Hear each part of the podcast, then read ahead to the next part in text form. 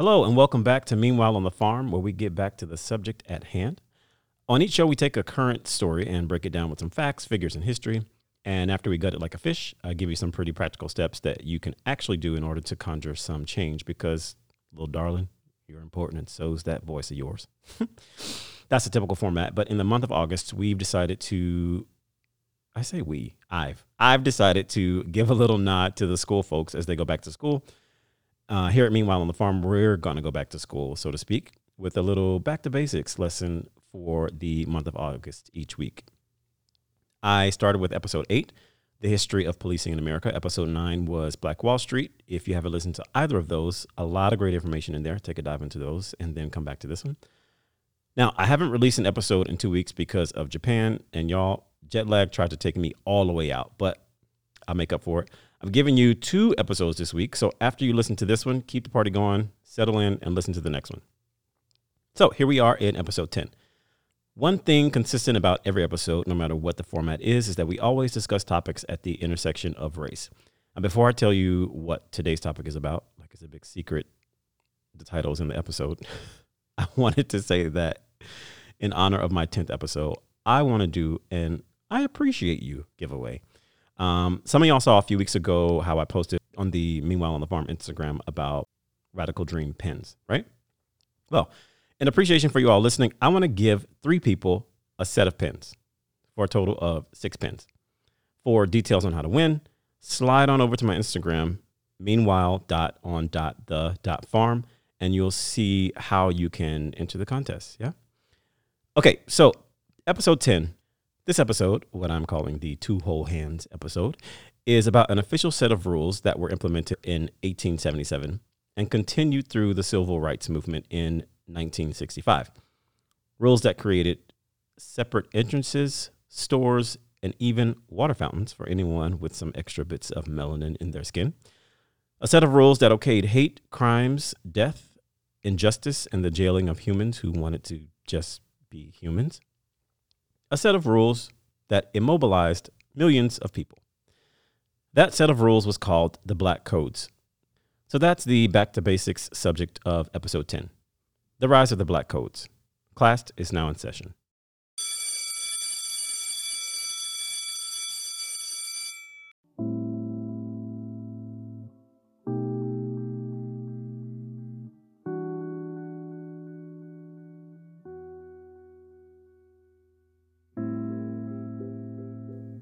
Hey, y'all, welcome back to, if you didn't hear it the first 12 times I said it, Meanwhile on the Farm. I'm your host, Corey, and I'm tired.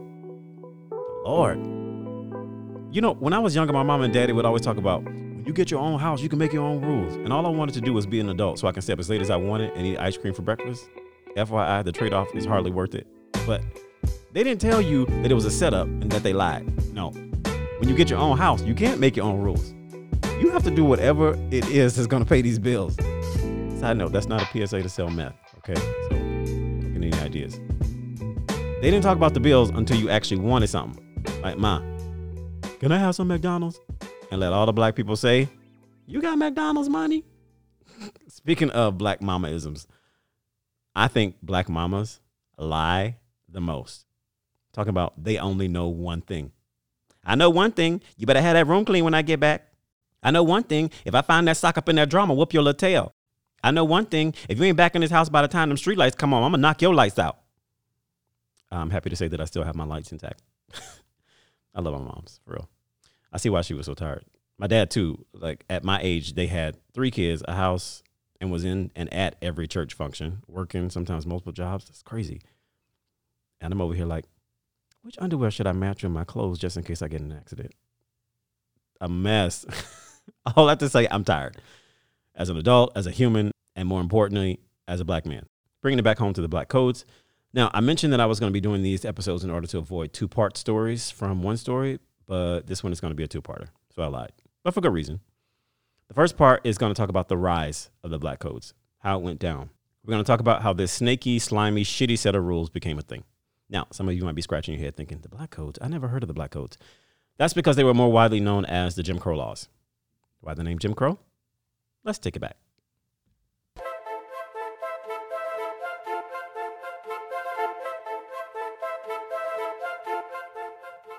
Once upon a time, there was a man named Thomas Dartmouth Rice. He was a white American man, a playwright, and an actor who often performed in blackface. So often, in fact, that it was what he was most associated with. He'd use what they called African American colloquial language, songs, and dance in a lot of his performances. He was so good at making fun of blacks that he was one of the most popular minstrel show entertainers of his time. What's a minstrel show, you say? It was an American form of entertainment developed in the early 19th century where shows consisted of comic skits, variety acts, dancing, and music performances that depicted people specifically of African descent. Minstrel shows teased black people and painted them as stupid, lazy, jackasses, dunderheads, irrational, and naive. But that was only in America, right? Nope. Internationally, good old Thomas did a global tour. The name Jim Crow came from Rice's claim that he heard an elderly black man singing a tune called Jump Jim Crow. But that can't be confirmed. What can be confirmed is that this dingleberry made a living making fun of black slaves and white people loved it. And eventually, the word Jim Crow slid into a derogatory term for blacks. Last thing I'll say about Rice is that he put a little white boy in blackface, yay for teaching racism, in a sack, and then the boy would crawl out of the sack and emulate all of Rice's movements and steps while singing Me and My Shadow, not the one from the 1920s. Because the Jim Crow character was so popular, it became, as mentioned, a derogatory term for Negro. So, when the laws were formed in the late 19th century, the laws became the Jim Crow laws. Not behind anyone's back, but out in the open. So, let's make a set of laws to hold you back and let's name the laws a derogatory term. It's kind of like saying the faggot laws, or the spick laws, or the kike laws. And just what were these laws or codes? I'll get to it in a second. It's equally as important to know why the hell they even existed. Now, I'm just going to go ahead and state the obvious. Now, in several episodes of Meanwhile on the Farm, we talked about rules for blacks enforced by whites that had everything to do with mental suppression. And rules usually happened after something major took place and whites wanted to maintain control. Side note white people did this to natives and Hispanics as well. Whites feared blacks. Whites knew about black power, maybe even more than blacks did. Whites needed to keep tabs on blacks because if if blacks were to all of a sudden realize who they were and how important they were and how independent they could actually be, it would mean them no longer allowing themselves to be suppressed which could lead to a retaliation of epic proportions and the loss of things that they stole, including freedom. So that's the psychological reason why all of these laws were put in place. As a side note, all these damn side notes. If you can get into a person's head, you can have them believing things about themselves that aren't even close to being true. And that incorrect view informs the way they react to themselves and to society. If you don't believe me, look around. So these laws were put in place during that Reconstruction period of 1865 to 1877. Reconstruction from what? From the American Civil War. The American Civil War, which, by the way, was a war of Americans against Americans, lasted nearly four years, from 1861 to 1865. But why was they fighting? Because one side of the country wanted to continue to demoralize, dismantle, and degrade humans, and the other side didn't. Yep. If you paid attention in school, you probably breezed over that with a two period lesson. But back then, when I was in school, and maybe you as well, I clearly understood that slavery was the primary controversy that started the American Civil War, no matter what history books in Texas are trying to tell you. Uh, in case you didn't know, the state of Texas is trying to update history books to communicate that slavery was a side issue in the Civil War and that it was just about states' rights. Yes, states' rights to own slaves literally rewriting history to cover up some bull. Look, George, if you toss a paper towel over that stain on the carpet, it's like it's not even there. During this Reconstruction period, there were actually federal laws that provided civil rights protections in the South for freedmen, or the black former slaves, and the small percentage of blacks that were free before the war. Some blacks, and when I say some, I mean numbers like 750, could vote ish. Now, we're all aware that there are two major political parties in the US the Republican Party and the Democratic Party. The Democratic Party of today is known for their association with a strong federal government and support for minority and women's rights, environmental protection, and progressive reforms.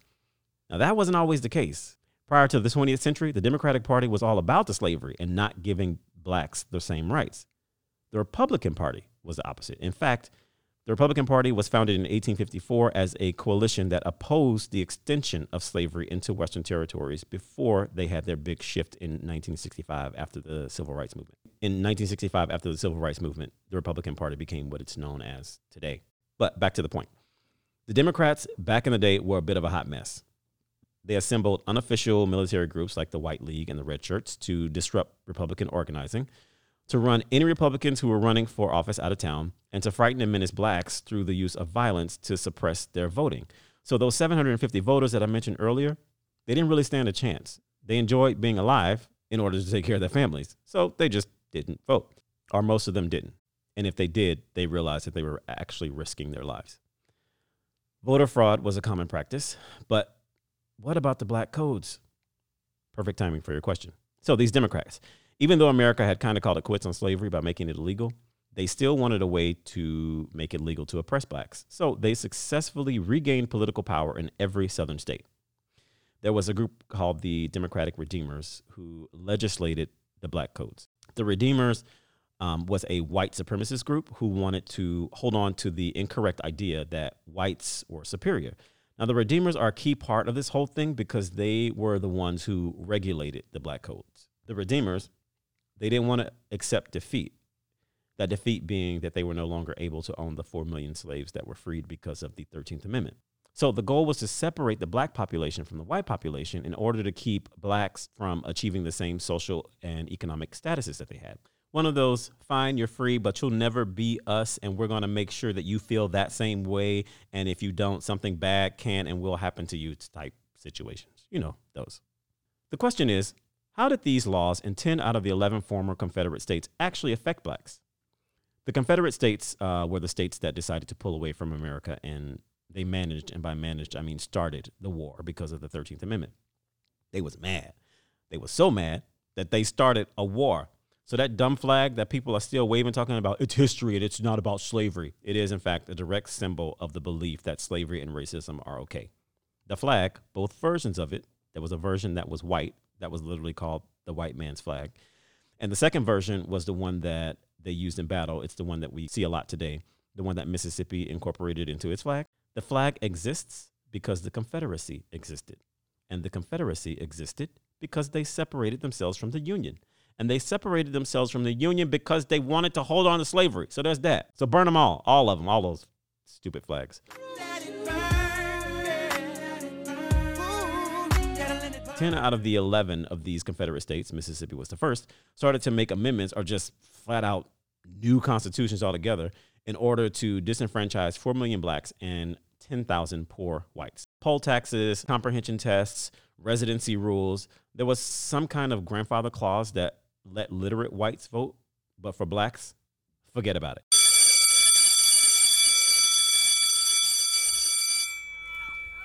It's time for recess. Oh no, I was learning so much. I know you were, and I'm so glad for that, Timmy, but all work and no play keeps the racists in your way. I guess you're right. Of course I am. So, how about that recess? Yeah? Yeah. Let's play a game. Something like Jeopardy, where I give you an answer and you give me the question. I love that game. Whoa, you're really excited there. Uh, okay, here we go.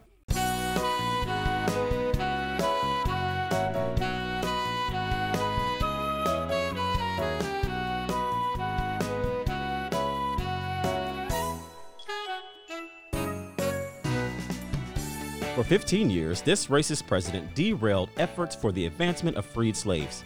Who is Andrew Johnson? Correct. Especially during the Black Code era, this is how black schools were taken care of by whites. What is vandalism and destruction? Correct. This was something that black people feared while traveling together at night. What is getting lost? Oh, incorrect. So close. The correct answer is what is violence, torture, mutilation, and murder. Dang it. It's okay. There are still more chances to win. Let's keep going. This organization was formed in 1865 in Pulaski, Tennessee, as a private club for Confederate veterans. What is the KKK? Very good. Lucky guess. Well, you're good at guessing. And Timmy, as a bonus, these are the places where KKK members could be found. What is the government? Civil organizations, the church, law enforcement, and in back alleys. You are on a roll. I like recess. Ah, yeah? Glad you do. Is there more? I don't know. What do you think, audience? Is there more? I can't hear you. Is there more?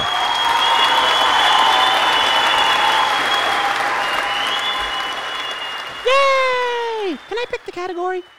Sure. Okay, I'll take the spread of the black codes for 300, please. Great. To where did blacks move to try and escape the black codes? What is big cities? Spread of the black codes for 400, please. This group of people noticed and didn't appreciate the influx of black inhabitants. What is white city dwellers? Spread of the black Culture 500, please. Name an area where blacks were not allowed to be. What are public parks? And as a bonus, Theaters and restaurants. oh, wow, um, didn't read the answer, but correct. And these places were also cigarette. Waiting rooms, water fountains, restrooms, building entrances, elevators, cemeteries, amusement park cashier windows, public transportation, public schools, phone booths, hospitals, asylums, jails, and elderly and handicapped homes. Okay, that's um. Are you going to talk about keeping blacks out of white neighborhoods and actual towns? Well, I think you just did. Okay. What about the 10 p.m. curfew for blacks?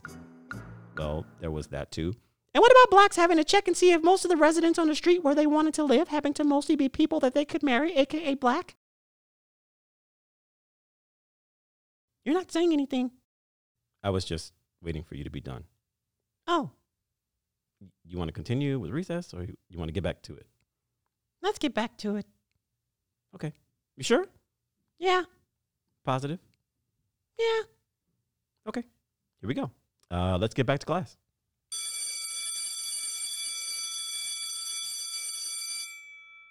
Speaking of class, there were a few states that actually required separate textbooks for blacks and whites. They couldn't even be stored together. Ridiculous? Not as ridiculous as being sworn in on a different Bible than white people. Show of hands. Any black people uh, listening, living with white people? Talking about just a roommate situation here.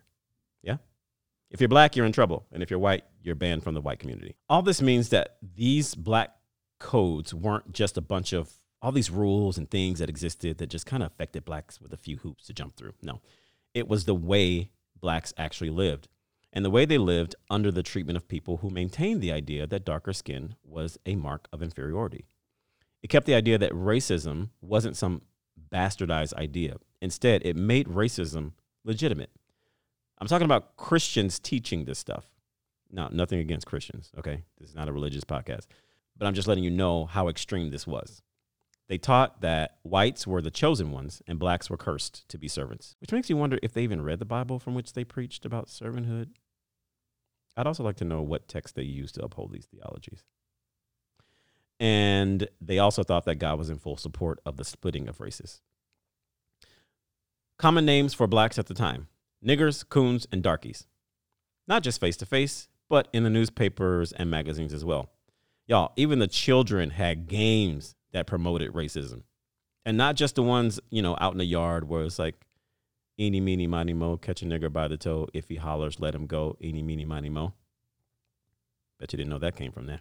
I'm talking about board games. Let's make racism and bigotry and narrow mindedness and hate and ignorance fun. Ooh. GTFO. Beyond laws, there was a black code etiquette which outlined the way that blacks were to behave when it came to whites. The idea was to reinforce over and over and over and over and over and over and over again the idea, of the ludicrous, idiotic, imbecilic, dumb as f- idea that blacks were inferior to whites. Here are some of the black etiquette rules. Hold on to your butts. Black men could not reach out his hand to shake with a white man. It implied that they were socially equal. A black man cannot reach out his hand or any other body part to a white woman because there was always the risk of being accused of rape. Black people and white people could eat together. And if they had to, whites were served first, and there had to be a divider between them. Racist roll up to partition, please. A black man cannot light a ciggy for a white woman. That's an act of intimacy. Blacks cannot show affection to one another in public, especially kissing, because apparently this offended whites. Blacks did not get courtesy titles like Mr. or Mrs. or Miss or Sir or Ma'am. They were called by first name only. But blacks were required to use those titles when talking about and to whites. They could only use the last name of the white people about and to whom they were talking. White person driving, if you're black, you're in the back, or if it's a truck, in the bed of the truck. White drivers had the right of way at all intersections. According to Stetson Kennedy, the author of Jim Crow Guide, 1990, there were even rules for blacks when conversing with whites. Here are seven. Never assert or even intimate that a white person is lying. Never impute dishonorable intentions to a white person. Never suggest that a white person is from an inferior class. Never lay claim to or overly demonstrate superior knowledge or intelligence. Never curse a white person. Never laugh derisively at a white person. Never comment on the appearance of a white female. There's one that's super, super, super important in this mix. I mean, all of them are pretty dumb, but it's this middle one. Never lay claim to or overly demonstrate superior knowledge or intelligence. Be dumb around us. I, child. Yo, I wouldn't make it. I don't know if I would make it. I, I'm telling you right now, I'm so glad that I was born when I was born, even though sometimes I feel like I was born in the wrong decade. I, oh, Jesus. Take me to the king. Okay, there were more, but you get the tip of the idea. If there were a book here, I would slam it shut. Here's why. In the 1950s is when these laws were supposedly done and over with. The 1950s. Okay, let's just say that it was 1955. Could have been a few years later, could have been a few years earlier. Again, let's just go with 1955. That's only 64 years. That's not a lot of time. And you'd be a bit too optimistic to believe that we as a nation have healed from this bullshit. We have not. We have taken strides, but we have not healed, especially the black community. Not only were blacks freed with no means of assistance, but they were cut at the knees. But not only were they cut at the knees, there were black codes created in order to push them back and keep them in a certain disadvantaged place. 64 years ago. That's not a lot of time.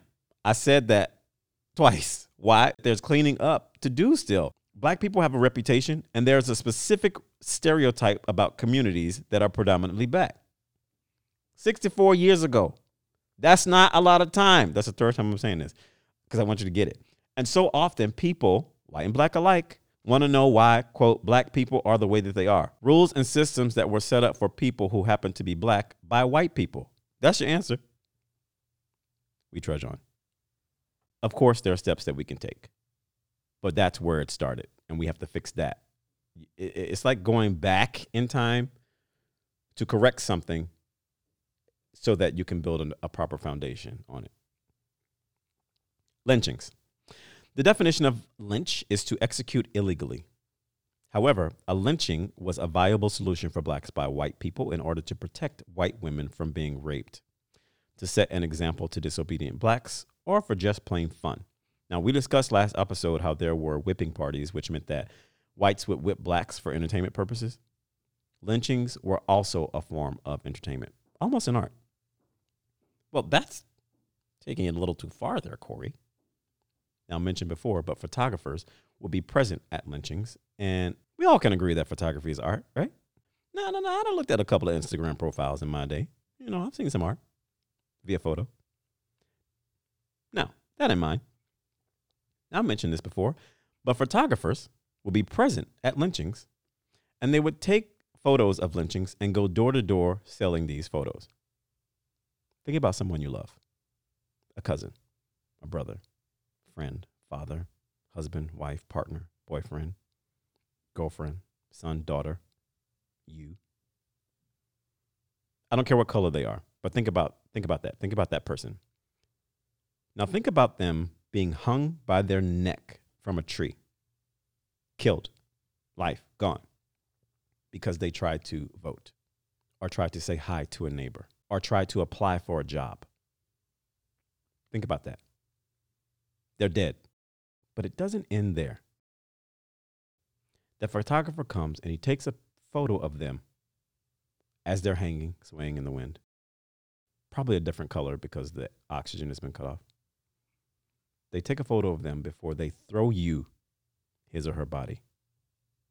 And a crowd of people applauding and smiling because your cousin, brother, friend, father, husband, wife, partner, boyfriend, girlfriend, daughter's dead body hanging from a tree was good, fun entertainment.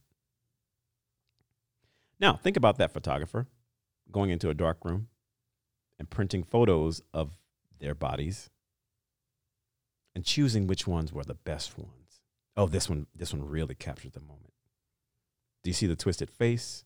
I remember this moment when his body jerked right before he took his last breath. Yeah, people will really want this one. And then this photographer goes around like a vacuum salesman selling photos of that dead body. But then think about people saying, wow, look at insert the name of your loved one here. This is beautiful. Now, how much are you selling these for? I'll take two. I want to get one as a gift for my mom and my dad. They love those right over the fireplace. Guys and gals, this was less than 100 years ago. A lot less than 100 years ago. Also, less than 100 years ago, in the 1940s, in communities all over the country, if you were property owners, you signed an agreement called a restrictive covenant. These covenants are contracts blocked blacks and sometimes other groups like Jews and Asians and members of the Latinx community from a lot of neighborhoods. For example, in Arlington County, Virginia, when a white purchaser bought a house, they signed that agreement to never sell their house to, quote, persons of any race other than the white Caucasian race the black codes, to drive out blacks and to maintain social inequality and to maintain the false idea that whites were slash are a superior race. Continuing on with these lynchings, there was a such thing as a mass lynching as well. Now we talked about Black Wall Street, yeah? If you haven't listened to that episode, there are details on how that mass lynching went down. Give that a listen. That was one example. There were several other mass lynchings during the 1900s, and with these mass lynchings of black people by white people, there were three key facts about each one of them that made me go, hmm. Now, there were more than three commonalities, but these are the three that stuck out. One, in each of the riots, with a few exceptions, the white people sparked the incident by attacking black people. The second commonality, rumor played a large role in the cause, as in rumors of some kind of criminal activity by blacks against whites. Now, the media had a lot to do with this they'd post rumors of stories about black criminal activity and then, well, see the previous commonality. And commonality number three in almost every instance, the riots and fighting occurred within the black community, as in the whites came to where the blacks were, which I'm sure it was in addition to loss of lives. There was loss of livelihood, aka loss of infrastructure like homes and schools, vandalism to other physical property. Why is this important? Because the black codes would not work without violence, because violence instilled fear and terror within the black community, which was the whole goal to strip them of everything that caused them to succeed. One step forward, four steps back. But here's the thing black people weren't just killed, as if they weren't bad enough. Their homes and businesses were destroyed. Why didn't they just raise up? Well, some tried to, and they ended up six feet deep we think about the brokenness of a black community today. There's no ta da to fixing it. All right. There is an evolution that has to take place. A, a, mindset has been put into play, and that mindset has helped to shape the current state of black communities. It's important to note that these acts and crimes that were committed with blacks on the receiving end went virtually unchecked. That means nobody really got arrested. And for years, blacks would lose almost everything that they secured, both land and lives. Here's the kicker of it all more than 360,000 black men served in World War I, defending and protecting a country that hated them. And they were protected when they got back. I'm lying. They were not protected when they got back. They were lynched by white mobs. They were greeted with race riots. Crazy, huh? How's that for Veterans Day? Thank you for your service. Great. Corey, you've talked about these black codes, but so what? Well, it goes back to what I was saying. We look at black communities and the issues that lie within them, and we think that it's solely by choice. And sure, at the end of the day, a person chooses to respond a certain way to a particular situation. But white people then and now are not innocent of initiating and perpetuating a system that suppresses and oppresses. Blacks had neighborhoods, they were burned down.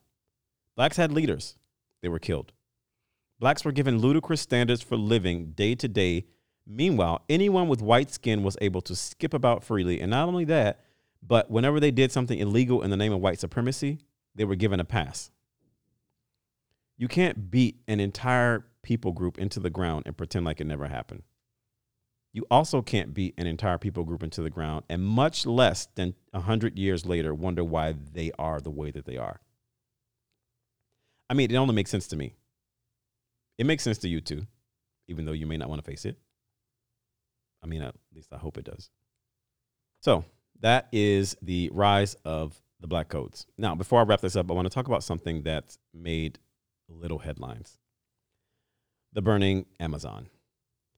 The Amazon, just to let you know a little bit about it, is the world's largest rainforest and it spans eight countries and it covers about 40% of South America, which, to give you an idea, is nearly the size of two thirds of the United States. More than 30 million people live in the Amazon, and it's home to a large number of mammals and birds and amphibians, reptiles, most of which are unique to that region. This place is so cool because a new plant or animal species is discovered there every two days. The Amazon forest produces a little less than 10% of the Earth's oxygen. It's often referred to as the planet's lungs. Now, some reports say 20%, some reports say 10. We're going to go with 10.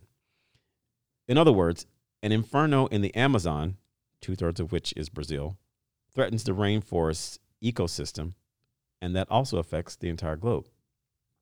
Now, this fire has been going on for about three weeks now, and it's a, actually a lot of fires. And I actually just found out about it on August 21st. Maybe because it's a typical thing, it doesn't mean that it should be downplayed, but this is the biggest fire, and these fires are up to 85% it's affecting oxygen and where CO2 goes. It warms the planet even more than it already does. So, this forest is important. So, here are some ways for you to not have to wait on politicians to do something about it because let's face it, you could be waiting around like Miss Havisham with the shoe. Shout out to anyone who gets that reference. Number one, contribute to the Rainforest Trust, the Rainforest Alliance, or the Arbor Day Foundation. Their information is on the IG. Five bucks, five dollars. Uh, I'd like to point out that back in April, the Notre Dame Cathedral was on fire, and one billion dollars was raised in two days. Just saying. Number two, buy products that feature the rainforest certification seal. I'm talking coffee, chocolate, bananas. What does that seal look like? It's on the Instagram. Number three, drive less and walk more that decreases the amount of CO2 that's in the air. And if you're looking for a car right now, think about and maybe purchase a fuel efficient car. Number four, adjust your thermostat a few degrees. Saves energy and that also saves you money. And number five, cut down on your beef intake. Now, some of y'all might be mad at me on this one, but here's the thing it's kind of funny. Cows produce a greenhouse gas called methane, which is 20, I'm laughing because I'm talking about cow farts. Cows produce a greenhouse gas called methane, which is 25 times more potent than CO2, the stuff we're trying to avoid. Cattle is responsible for 42% of all greenhouse gas emissions produced by livestock, which is 14.5% of total global emissions. The Rainforest Alliance has a list of the beef that doesn't come from Brazil that's safer. So it's not all bad news. And with that, we wrap up this episode, our third Back to Basics lesson the rise of the Black Codes. The next episode is about the supposed fall of the Black Codes. And now it's time for the right stuff.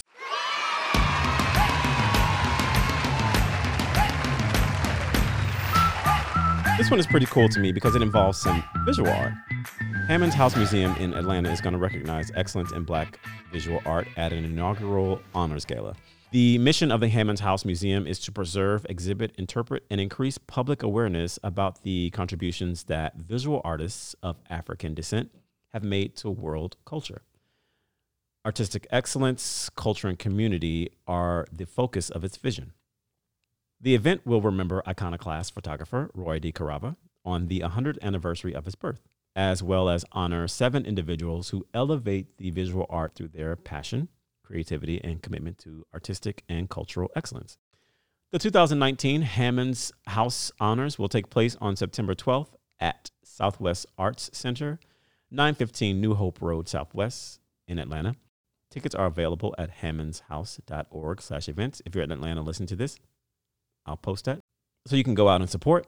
The evening will kick off with a cocktail reception at 6.15 p.m., followed by the award show at 7.30 p.m. Monica Pearson and Layman Rucker will serve as hosts. Uh, a quote from Leatrice Elzy, the executive director of Hammonds House Museum. We're excited about Hammonds House Honors. It's a signature event that perfectly aligns with our mission and enables us to elevate Black visual culture. Equally important, the event provides us with a rare opportunity to recognize and celebrate the artists, curators, arts professionals, and donors who drive the cultural ecosystem with rigor and intention. She added, The proceeds from Hammonds House honors will help us to continue to present the great art, thought provoking public programs, and cultural and educational programming our audiences expect. So there's a lot of honoring that's happening in in all areas. It's not just like, oh, the person who painted the best picture. I mean, we're talking about curators, we're talking about creative people, artistic excellence, emerging artist awards. This is is is pretty cool. So come through black visual artists.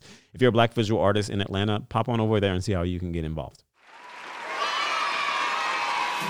And that's lesson three in our back to basics section the rise of the black code. Now, keep it going if you want to get to the supposed fall of the black code. Hopefully, something today was added to your perspective. A few more subjects to dig into before we get back to our regularly scheduled program. Hey, if you have any questions or concerns, hit me up at Corey at meanwhileonthefarm.com, or you can hit me up on the IG page and slide into my DM. Meanwhile, dot on dot the dot farm. And be sure to go to the IG page to see how you can win the pins and check out your action steps. If you aren't subscribed to Meanwhile on the Farm on your favorite podcast platform, do that. Today's challenge scroll back 10 people from your text thread and send them a link to this episode, unless they're your ex. Just kidding. If they're a SoundCloud person, let them know that I'm there as well. Again, I'm Corey. This has been Meanwhile on the Farm, and I sincerely appreciate you spending some time with me. Listen, the next time you have a good thought about someone, Call them, text them, email them. You never know what kind of day they're having. Remember, if you're silent, it speaks volumes. Peace.